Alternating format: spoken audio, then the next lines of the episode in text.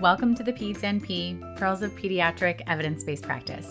I'm your host, Dr. Becky Carson, pediatric nurse practitioner and assistant professor at Catholic University of America. And I'd like to offer a special welcome to the first episode of a new series on health equity in pediatrics, generously sponsored by the Dr. Rashida Monroe Health Equity Grant, funded by the North Carolina chapter of the National Association of Pediatric Nurse Practitioners. The purpose of this series is to create allies by bringing awareness to the majority of pediatric nurse practitioners who, like me, are white, cisgendered females, caring for children from diverse communities that we don't necessarily represent in our identities and experiences. After we understand issues experienced by children and adolescents who are vulnerable to inequities, we'll discuss best practices to create safe spaces to provide compassionate, equitable care. The good news in these best practices is that you don't have to wait for society, policymakers, and nonprofit organizations to fix the gargantuan problem of health equity. Because let's face it, that's going to take a long time, a lot of work, and billions of dollars. These best practices are evidence based, can be achieved by an individual, and will actually make a difference at the point of care delivery meaning that you can implement them today at the bedside to help patients experience better care. All it takes is the understanding of their importance and readiness to incorporate them into your practice habits. But it doesn't stop there. I need your help. You see, we know a lot about the dissemination of knowledge using podcasts from several decades of research in nursing and medical education. But we don't know a lot about how they impact your practice either in a tangible front lines bedside kind of way, or even to just get you mentally ready to change your practice when the opportunity arises. And that matters with regard to health equity because if we're going to make progress in the uphill battle against eliminating disparities, we need to be on the same page and know whether what we're doing actually works. So, as part of the grant, I'm asking listeners to complete a short, anonymous survey for every episode they listen to in order to better understand the impact of listening to a podcast on health equity. Thanks in advance for completing our survey for this and every episode in the series, because the data you provide will help us understand the educational impact of podcasts. What's in it for you? At the end of each anonymous survey, you'll be given a link to my website's health equity page where you can enter your email to enter a raffle to win a $15 Amazon gift card. If you listen to multiple episodes, you're welcome to submit your email multiple times. There will be one prize for each episode, and winners will be chosen at random and notified via email one week after the release of the episode. The prizes in this raffle are supported by the Rashida Monroe Health Equity Grant. I'll mention the anonymous survey again at the conclusion of this episode. And without further ado, let's talk about health equity and kids. You've probably heard a lot about health equity and health disparities with increasing frequency over the last few years, especially since the pandemic put a hyper focus on communities that were experiencing disparities. Health equity and health disparities are big societal concepts that relate back to social injustice with roots in systemic and structural racism.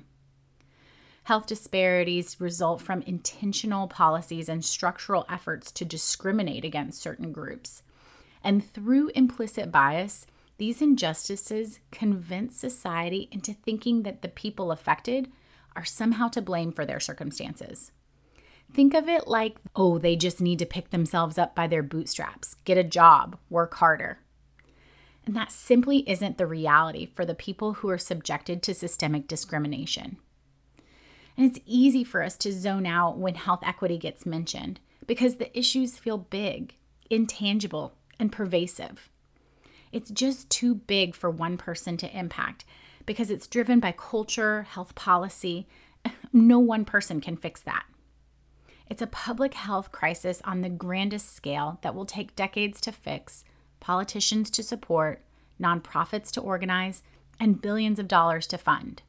You're right about that, but you're wrong if you think that your individual role doesn't matter. You're also wrong if you think you don't have room for improvement in how you address health inequity in a one on one patient provider individual level. And that's what this series will be about the ways that you can and should make changes to your thinking and practice starting now, today, and opening up the lens for a broader view of your role to impact the lived reality of your patients, despite their circumstances. Let's start with the basics of health equity. Then we'll talk about some easy best practices that you can adopt to make a difference to children from groups that are often marginalized. Then, as we continue the series, we'll explore individual communities and their experiences in the health equity conversation. What is health equity? One definition comes from the Robert Wood Johnson Foundation, which tells us that, quote, health equity means that everyone has a fair and just opportunity to be as healthy as possible, end quote. It's health equity, not equality. Because let's face it, we are not all equal when it comes to healthcare. Some people got a great big head start with roller skates on the journey to health, while others have heavy baggage to carry in flimsy plastic flip flops. Because power is unequally distributed throughout our society. Health equity is about fairness and justice, not being the same. It's inherently easier for some to have health, while incredibly difficult for others to access it. So, how do you address health from an equitable standpoint? You remove the obstacles on that journey to health, like a lack of access to quality education, good jobs with fair wages, affordable housing, and access to health care. Those obstacles to health are often centered around societal constructs of discrimination that involve race, gender, sexual identity, religion, socioeconomic status, disability, or other circumstances. When we're talking about health equity, it's often population based where we consider specific groups and their ability to access good health. These are called social determinants of health, and they're things like income, education, the safety of your neighborhood, social inclusion, and access to health care. Health disparities are the differences that keep marginalized groups from accessing their best health and therefore affect health outcomes. These are often impacted by social determinants of health and can lead to groups being elbowed to the edges of health and wellness. Groups like racial and ethnic minorities, LGBTQIA plus communities, people living with mental health conditions, and people with weight differences, among others. So, in order to eliminate health disparities and create health equity, we need to compare disadvantaged groups to the ones on roller skates rather than against the general population. And that's the big picture, wide angle lens of health equity. If you're having a hard time wrapping your head around how these concepts should enter your day to day practice, it's time for us to talk about best practice number one approach every patient with a lens of health equity. What is a lens of health equity? Well, it's a way of reminding you to approach your patients ready to navigate the obstacles of social determinants of health before they lead to health disparities. If you forget to consider health equity, then you could be blind, unconsciously biased against them. By first understanding the systemic discrimination that affects certain groups, you can better see the obstacles and steer your patient around those impediments to their best health. Then incorporate health equity concepts into your day to day practice. Because discrimination is not necessarily conscious, intentional, or flagrant, but it is learned implicit, often built into culture, institutional policies, and everyday life. It's structural, woven into the fabric of society by policymakers, culture, and businesses that alters the way we perceive and interact with people different from us. And we don't even notice it or mean to participate in it. In order to make these big changes, I want us all to first take a look in the mirror the Pediatric Nursing Certification Board tells that 95% of their certificants identify as female and 79% of them identify as white. But there's a strong chance that these majority groups will provide care for a child who comes from a minority group, whether it's based on their gender, race, ethnicity, or sexual orientation. And if those differences aren't well understood, a person's privilege, that same privilege that puts you in a position of power over your patient, that privilege could act as a barrier to a therapeutic relationship, even as you provide expert pediatric care. Even though you're brilliant and compassionate, if you haven't first considered the health equity needs of your patients, privilege could negate your care because patients and their families don't see themselves reflected in your care. Let me show you an example starting with a historical precedent and moving into its 2023 application, where we'll find our next best practice. Housing segregation created by policymakers, banks, and businesses in the pre civil rights era forced people of color into certain neighborhoods. This was called redlining, where banks would actually draw red lines on maps to distinguish the areas where people of color could not be given home mortgage loans. And although redlining is no longer legal, the effects have been long lasting and still occur under the auspices of different terms, such as redistricting. People of color are more likely to grow up in poor communities where one disparity, among many, is that they have food deserts that lack nutritious, fresh foods. And so individuals in these communities may have diets that make them more prone to health problems.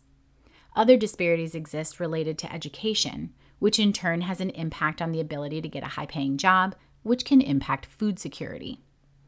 So imagine an African American school aged child in your practice who's in the 99th percentile for weight with newly diagnosed hyperlipidemia, whose treatment goals include lifestyle changes related to diet and activity but the child's caregivers are a single working mom who uses public transportation and a grandmother who's unable to work due to disabilities related to chronic pain and neuropathy caused by type 2 diabetes. And they live in a neighborhood where outdoor play simply isn't safe due to the risk of violence and a lack of caregivers to supervise them at the park. The closest place for food is the 7 Eleven about two blocks away. We know that the care plan for this child should include diet changes and an increase in activity adopted by the entire family. And we know that health equity is about removing obstacles to help your patient have the best health possible. But there are social determinants of health that are also standing in the way, like transportation, neighborhood safety, income. So here's your second best practice something you can also start right now. Become a partner in the equity care plan, not just an authority in healthcare. An authority in healthcare would know that the textbook answer is diet and exercise and leave the family to figure out how to translate that into their real lives. But a partner in the health equity care plan will help mom consider her budget to select grocery items that fit her ability to go to the store, buy the food, carry it home on public transportation, while also pleasing the child's palate and interest in actually eating them. You can't just tell a kid to pick vegetables over hot dogs. The equitable care plan will understand the barriers of an unsafe neighborhood and the reality of an overworked mother and grandparent who's living with a disability. The partner knows their resources to make the guidelines realistic. So you start small while the idea of big family lifestyle changes takes hold. Pick frozen foods that have great nutritional content and a longer shelf life. Share the idea of commercial break games during screen time, both to get the child moving, bring some laughter into the house, and build the bond between grandma and the child. All in reasonable two minute increments every 10 to 15 minutes during commercials.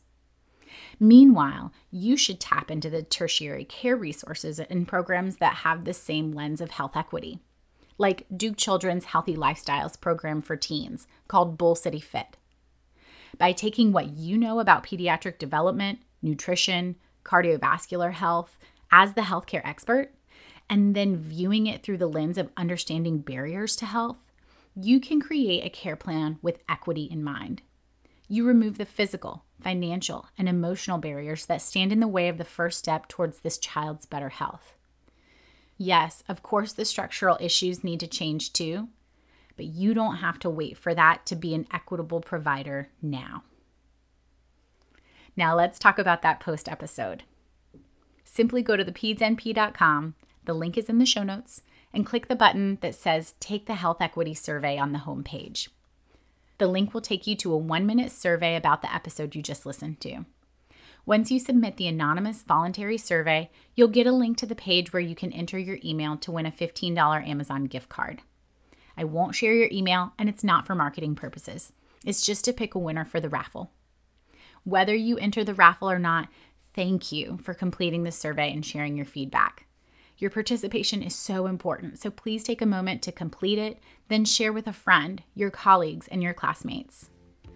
I'd like to thank the diversity, equity, and inclusion experts who generously volunteered their time to serve as consultants and editors for the content in this episode, which was generously supported with funding from the North Carolina NAPNAP's Rashida Monroe Health Equity Grant. Follow me on Instagram at the PedsNP Podcast. Email me at thepedsnp at gmail.com. You can complete the survey, see show notes and references at www.thepedsnp.com. Remember, this isn't just a podcast. Health equity starts with you. I'm Becky Carson. Take care.